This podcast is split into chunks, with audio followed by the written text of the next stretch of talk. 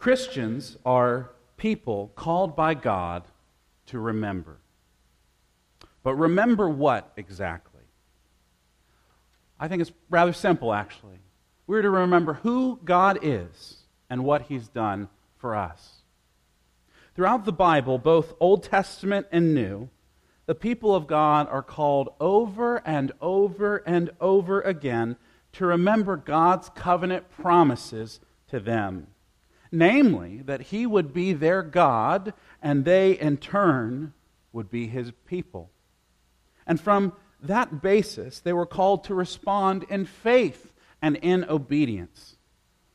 But if you've been reading the Old Testament, same Old Testament with me, sadly, you know all too well that particularly God's Old Testament people are remembered today, ironically, by us as people who consistently forget the Lord. And so they forgot how He created them in His image. They forgot how He delivered them from slavery, how He rescued them from exile. They forgot how He gave them a homeland, a Sabbath rest, festival celebrations, protective laws, a name, an identity, a, a, an existence.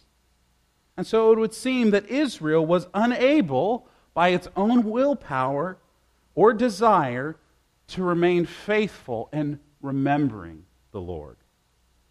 But God, being rich in mercy, promised that he would forge a new and better covenant with his forgetful people.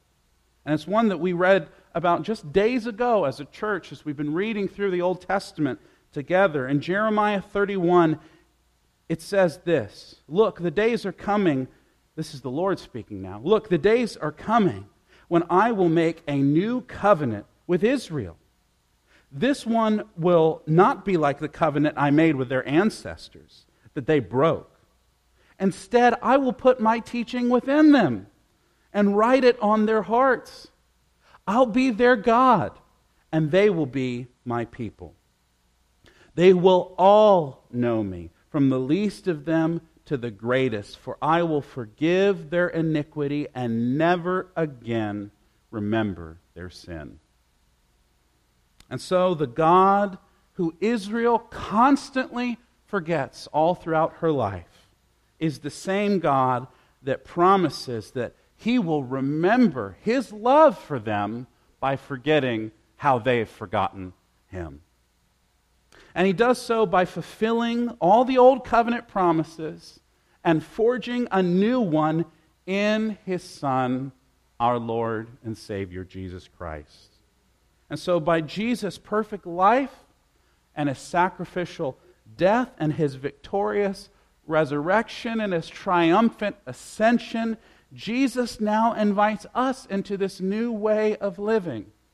See, as I look out at this congregation, I see that we're predominantly Gentile people here. We've been grafted into the promises of Israel. But as I also read the story of Israel, seeing that this is not my ethnic or national story, I see my spiritual story in Israel. So, lest we Gentiles get high and mighty, like the ones in Romans before Paul has to knock them down a few pegs. The story of Israel and her historic and national identity is, are the same for all of us in our spiritual story. We've forgotten who the Lord is, we've wandered far and away from Him. But we've been invited into a new way of living where our sins are the things that are forgotten and we, as God's people, are always remembered by Him, whether we remember Him all the time or not. But nevertheless, we're called to be a people that remember. And so, we new covenant people, both Jew and Gentile alike, are invited to commemorate this new way of living by, in two particular ways in our church, these wonderful ordinances and sacraments the Lord has provided for us, things that we partake in to remember who He is and what He's done for us. The Lord has given us both baptism and communion, both of which are acts of remembering and worshiping. And so, for instance, in baptism, we remember that we have died to our old selves, to our former sins, to that old, unfaithful, forgetful way of being. We've died to that. And we, with Jesus, have been buried to that old way of living. And the same Holy Spirit that raised Jesus up from the dead on the third day is the one that rises us up from underneath the waters of death, calling us to walk in newness of resurrection life. And so when we go into these baptismal waters, we remember what we once were and we remember what we now are in Christ. It's an act of memory, an act of remembering. And similarly, in communion, we remember that Christ broke his body and shed his blood on the cross for the forgiveness of our sins, for the salvations of our entire self, both body and soul. And so when we come periodically to this table and eat this bread and drink this cup, we proclaim and remember his saving death for us until he comes again in fullness. That too is an act of memory, an act of remembering. And so, by these two ordinantial and sacramental pillars that God has given to His church, we remember the life and death and resurrection and ascension of Jesus. We remember the thing that gives us our identity. We participate in these spiritual realities when we remember our baptism and when we do this in remembrance of Him. See, Maranatha, one of the most spiritual things I believe that you can do this week, that you can do today, one of the most spiritual and godly things you can do is simply to remember. Remember who God is. Remember who God has made you to be.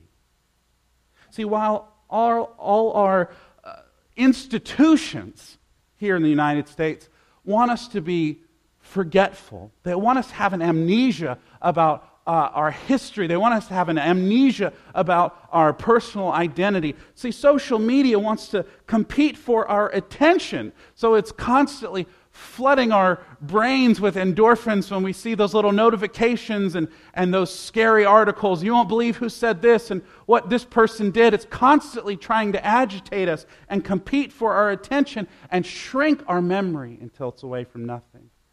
And cable news does the same thing. It, it, it, profits off of our anxieties, it warps our minds, and it warps our memories.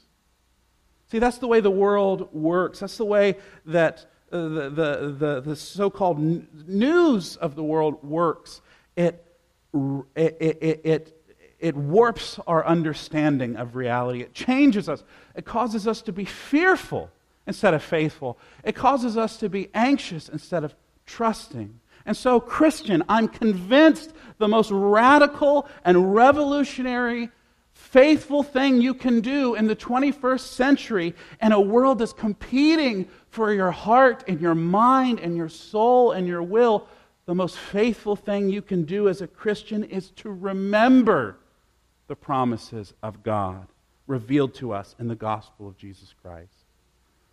Our world is all about distracting you warping your sense of reality, skewing your perception about what is true. And so, as the Old Testament prophets say to the people of Israel constantly, do not turn aside to the right or to the left from all the things that the Lord commands you today, and do not go after any other God, whether it's money, whether it's power, whether it's fame, whether it's control Simply worship the Lord your God and remember who He is and who He's made you to be. And so this morning, and just these few short verses, Peter is calling us over and over and over again to remember the truth that we now have in Jesus, by which we have been established as a church. Now, last week, Peter wanted us to remember our Christian roots.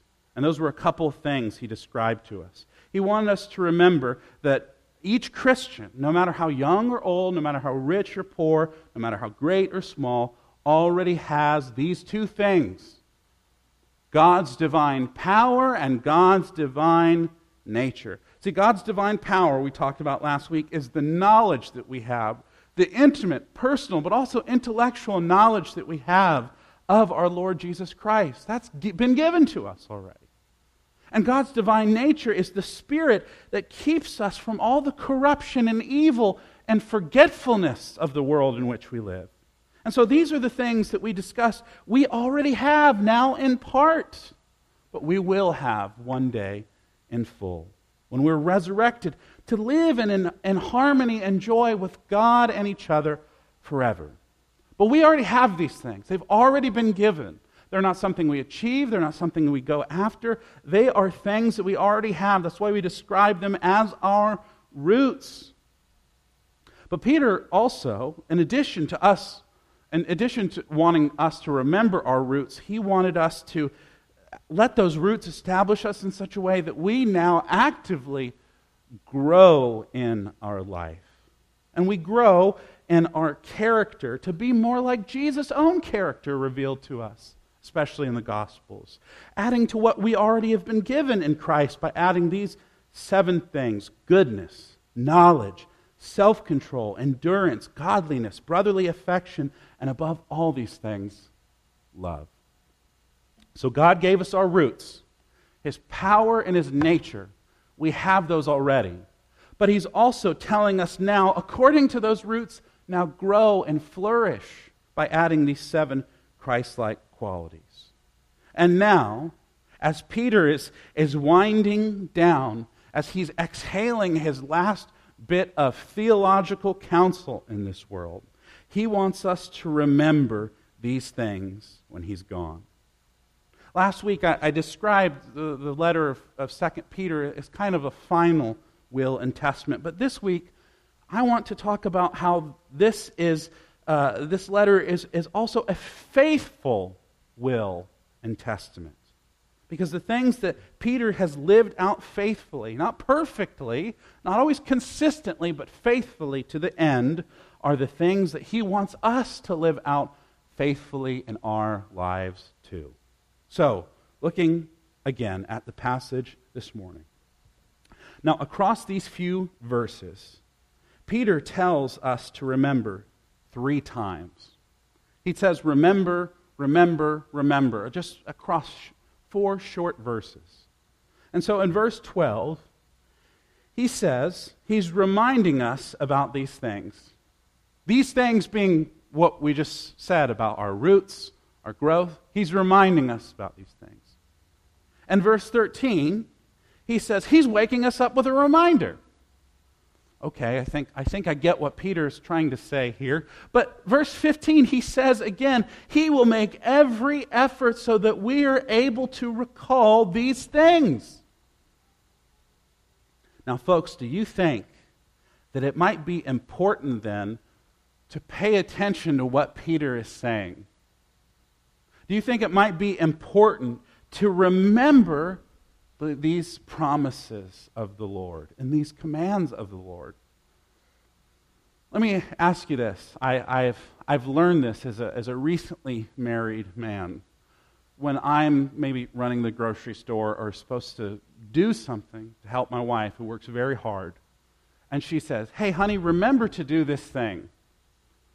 And then maybe 10 minutes later, she says, Hey, just a reminder, don't forget this thing. And right before I walk out the door, hey, did you write down that thing? Did you, did you, will you remember that thing? I can't tell you how many times. I just have to learn this lesson the hard way. Yes, I got it stored here. I get to the store, I see some fancy new potato chips, and I forget everything she said. But this is how our minds work. We're easily distracted, our memories fail us.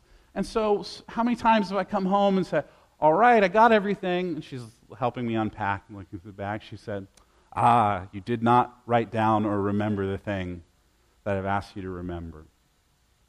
Peter is trying to do that for us in a sense. Because Peter himself, think about his life. Think about how, as we read through the Gospels, he has some of the highest highs. He follows after Jesus. He's the first person to make the connection. Well, well, who do you think that I am? A lot of people have theories. Who do you think? He goes, I think you're the Messiah that's been written about all throughout the Old Testament. He, he, he has highs. He gets to see Jesus transfigured in his glory. But Peter's got a lot of lows too. He says a lot of silly things.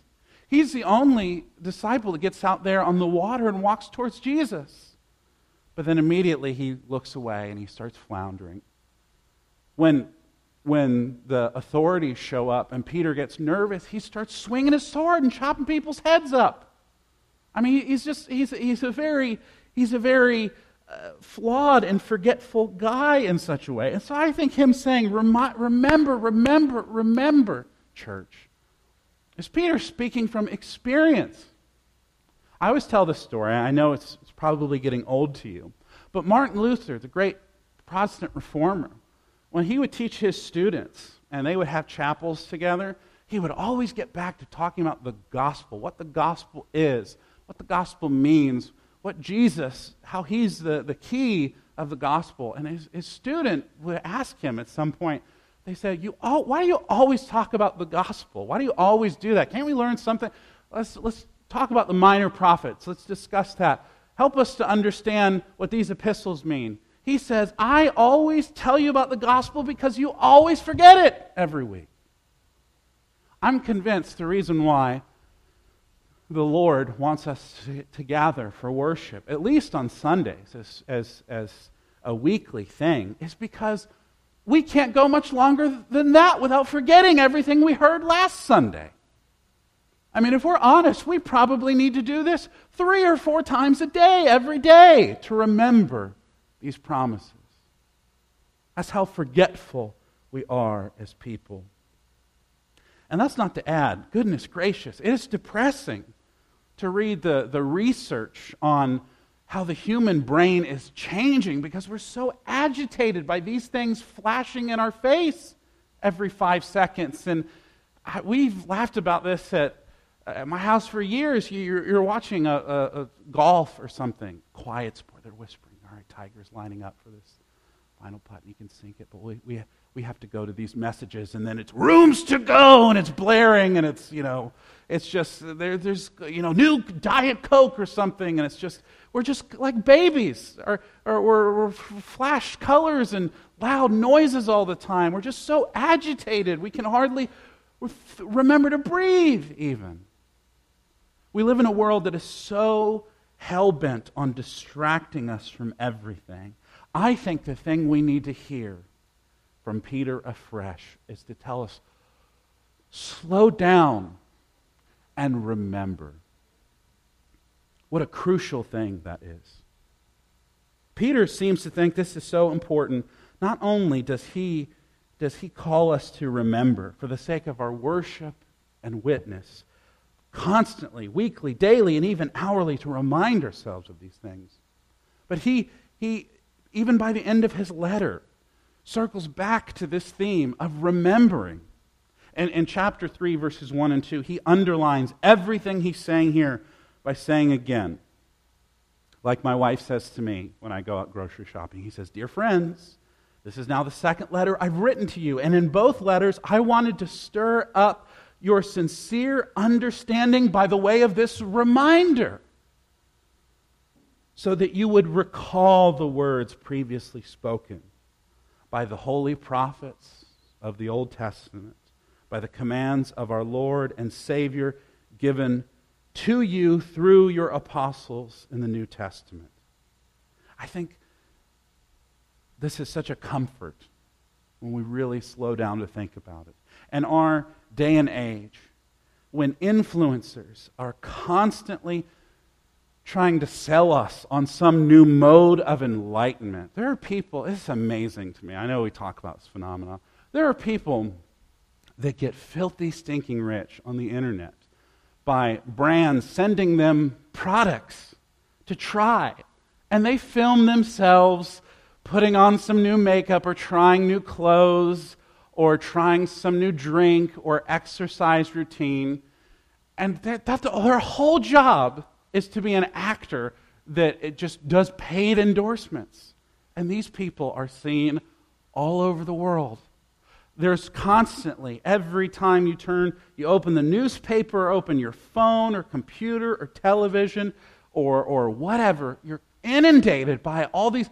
This new innovative thing is going to finally make you the person you've always wanted to be. We're, we're constantly being told that if we do this, we'll, we'll finally find that, that, that thing we've been longing for. And, and eh, we're, we have become so battered by the salesman mentality that I, I, I, hate to say it, but when I start talking to a, a person out in public and they're friendly and they start talking about something they're interested in, I immediately think, how are they trying to sell me on something? Maybe some of them just want to talk, but a, a lot of them, when I, I, when I hear that, I'm like, oh, I'm, I'm about to get caught up in a scam. Elise, just a couple days ago, got a text from somebody said, "Hey, this is so and so. We, you know, we missed our connection earlier, but I was wondering if you're still in town, and want to catch up." And she wrote back, "I said, sorry, I think you have the wrong number."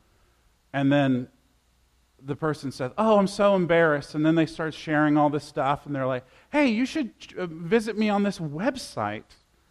And so, of course, it was like a scam to get your money and info. But even, even that, that's, that's the world we live in, where, where people ringing your doorbell or sending, sending you a text message or giving you a call, it's all about you being sold and distracted on something. That's everywhere, to where we're totally on guard against everything and everybody.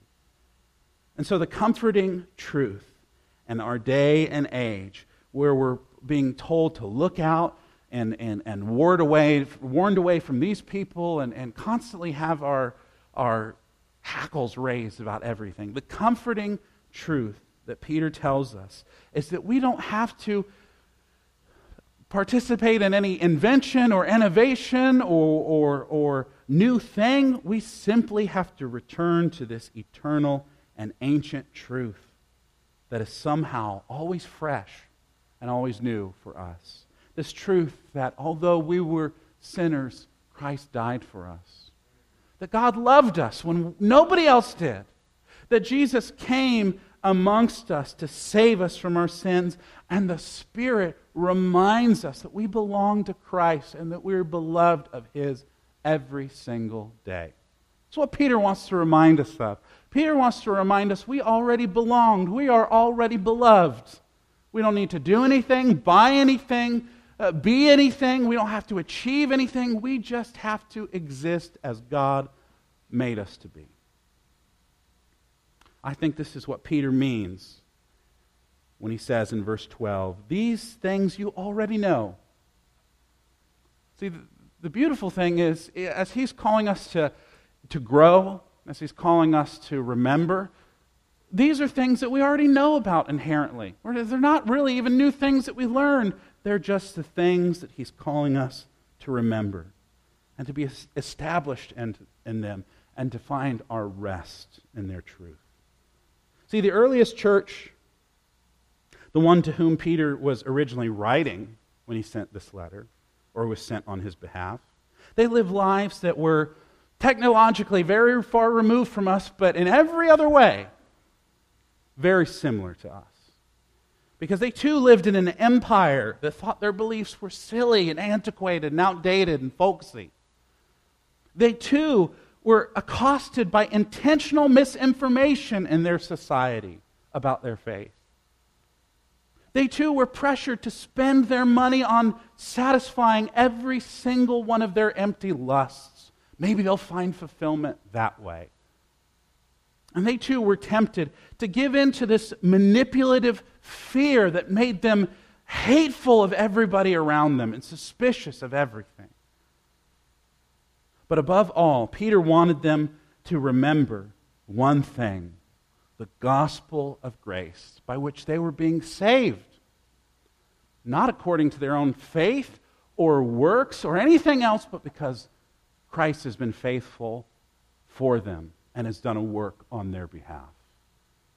See, he wanted to remind them of the good news that the sin that tears us up on the inside, the sin that tears us apart from each other, the sin that tears us and pulls us away from God, has already been dealt with in Jesus Christ. Being rooted in that truth, or being established, as Peter says here, which just means being stabilized, being strengthened by it, will keep us from stumbling and falling away from the faith. And we need to remember that. Because the fact of the matter is, is that we're on the same trajectory as Peter. Because we, like him, have encountered Jesus. We've met this risen Lord. We've been transformed by meeting him. Everybody that's here today, I'm convinced, is here because They've met Jesus. They've, they've seen and, the, the, the wonderful things that he says. They've experienced the wonderful things that he does. So they're like, we're like Peter in that sense, but we're also like Peter because there's been so many times that we've thought too highly of ourselves and our spiritual maturity, and then found that right after we brag about something we've done for the Lord, we go and actively disobey Him how we've bragged about our faith in Christ and then turned right around and betrayed him when the going got tough.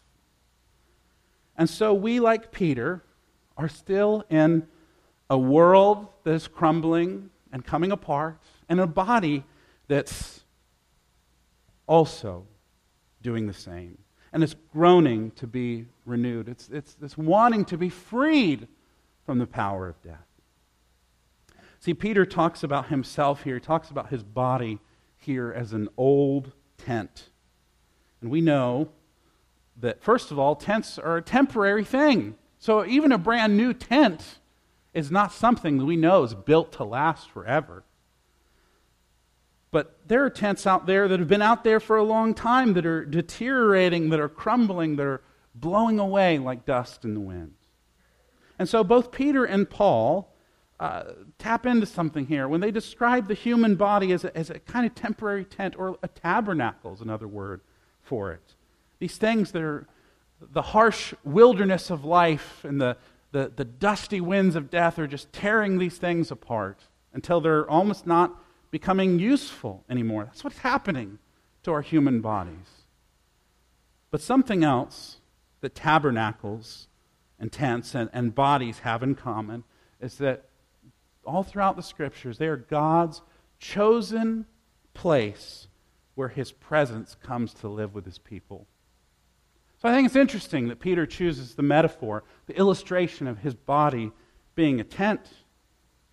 Because while tents are, are, are, are, flimsy and impermanent, while they're always on the move and never established, they're also the place in the Old Testament where we see God comes to live with his people. And so God did come to live with his people in a tabernacle in the wilderness. But that was just a temporary measure. Because eventually we see that the story of Scripture leads us that God is going to move into a better and, and, and more, um, uh, more permanent habitation with his people. Not a tent of canvas, but a, a temple of stone. And so, Solomon builds this great temple, and, and just like at Sinai, we see the cloud descends, God's presence comes to live in the camp with Israel on the move. God's presence comes to live permanently with Israel in Jerusalem. But sadly, just like that tent of canvas, this temple of stone will turn out not to be enough. That will also come crumbling down. We're in the portion of the Old Testament now in our Bible reading where this temple's on the verge of imploding. But then, you know, we'll just in a, a, a few weeks, we'll get to story of Ezra and Nehemiah when God's been faithful. He's returned people back from Babylon. They go and they, they build, they rebuild these gates and these walls and this, these, these temples. But that lasts for a few hundred years and right in the earliest church, again, that temple comes crumbling down, not by the Babylonians, but now by the Romans. And so it seems that tent and temple aren't really a viable solution for God's permanent presence. So, God's final solution for his presence in the midst of people, his ultimate tabernacle, his ultimate temple, came to live with us and Jesus Christ. The tabernacle of God, the temple made flesh, the Word made flesh. See, Jesus is the glory and presence of God, the place where God comes to be our God, and the, the place where we come to be God's people. And First Peter, he tells us that we are tents that have been remade into stone. We have been repurposed and refashioned in Jesus, who is the cornerstone and the foundation. And we are being built into a new and uh, eternal temple together with Him.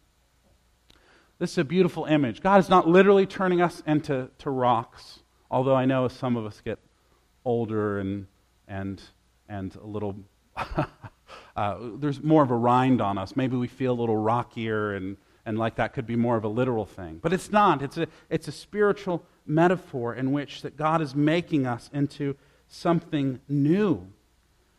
And Jesus, as the temple of God, is incorporating us into that temple. In other words, the church is the place where God's presence now dwells because the church is the place where Jesus now lives whether it's in a building like this, whether it's in a, a little cinder block building in the Amazon, whether it's in somebody's house in Sri Lanka, whether it's in a little storefront in China, whether it's in a big, beautiful cathedral in Germany, whether it's in a, a little church like here in, in Lilburn, Georgia. Those buildings are not where God's presence is because they're buildings, but those buildings are where God's presence is because his people are there. And that's where his presence ultimately is. See, while, like Peter, our outer human, our temporary tent is fading away from this world, just beyond salvaging because of sin and death, our inner human, we read from Paul's, being renewed every day. We're growing towards an eternal future with the presence of God through Christ forever, where our bodies will be made new. Will be in resurrection bodies that are free from all the burdens of this life. So, Peter's last words here are about waking us up from the stupor of this fleeting life waking us up from the distraction and reminding us to trust the fact that the same God who gave, gave us roots in Jesus will give us resurrection by his Spirit. And while we may not know much of anything else about anything in this difficult and confusing life, we, with Peter in verse 14, can surely say that the Lord Jesus has made this very clear to us. And so, church, Peter says in, in, in verse 15, our last verse here, that he will make every effort for the few days that he has left, every effort to remember these things himself, so that he can in turn remind us of these truths until his tent altogether departs from this world and is transformed into God's new temple.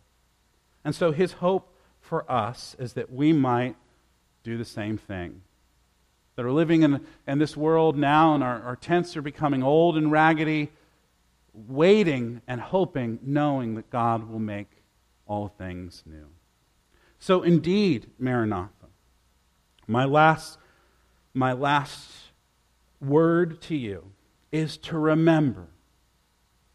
To remember there's no more powerful act of worship and witness than you can do today than remembering. To, with Peter and the great cloud of witnesses that have gone before us, to remember these promises, to remember these gospel truths, and to remember the Lord's commands. For that will now and forever be with Peter and all the Christians that have come before us, our faithful will and testament that we leave to this dying world. Let's pray. Heavenly Father, help us to remember these things, the gospel of your Son, so that being rooted and established in them, we will never stumble and fall away. And as our outer selves fade, renew us inwardly every day until we are raised again in your presence forever. For it's in Jesus' name that we pray and ask all these things. Amen.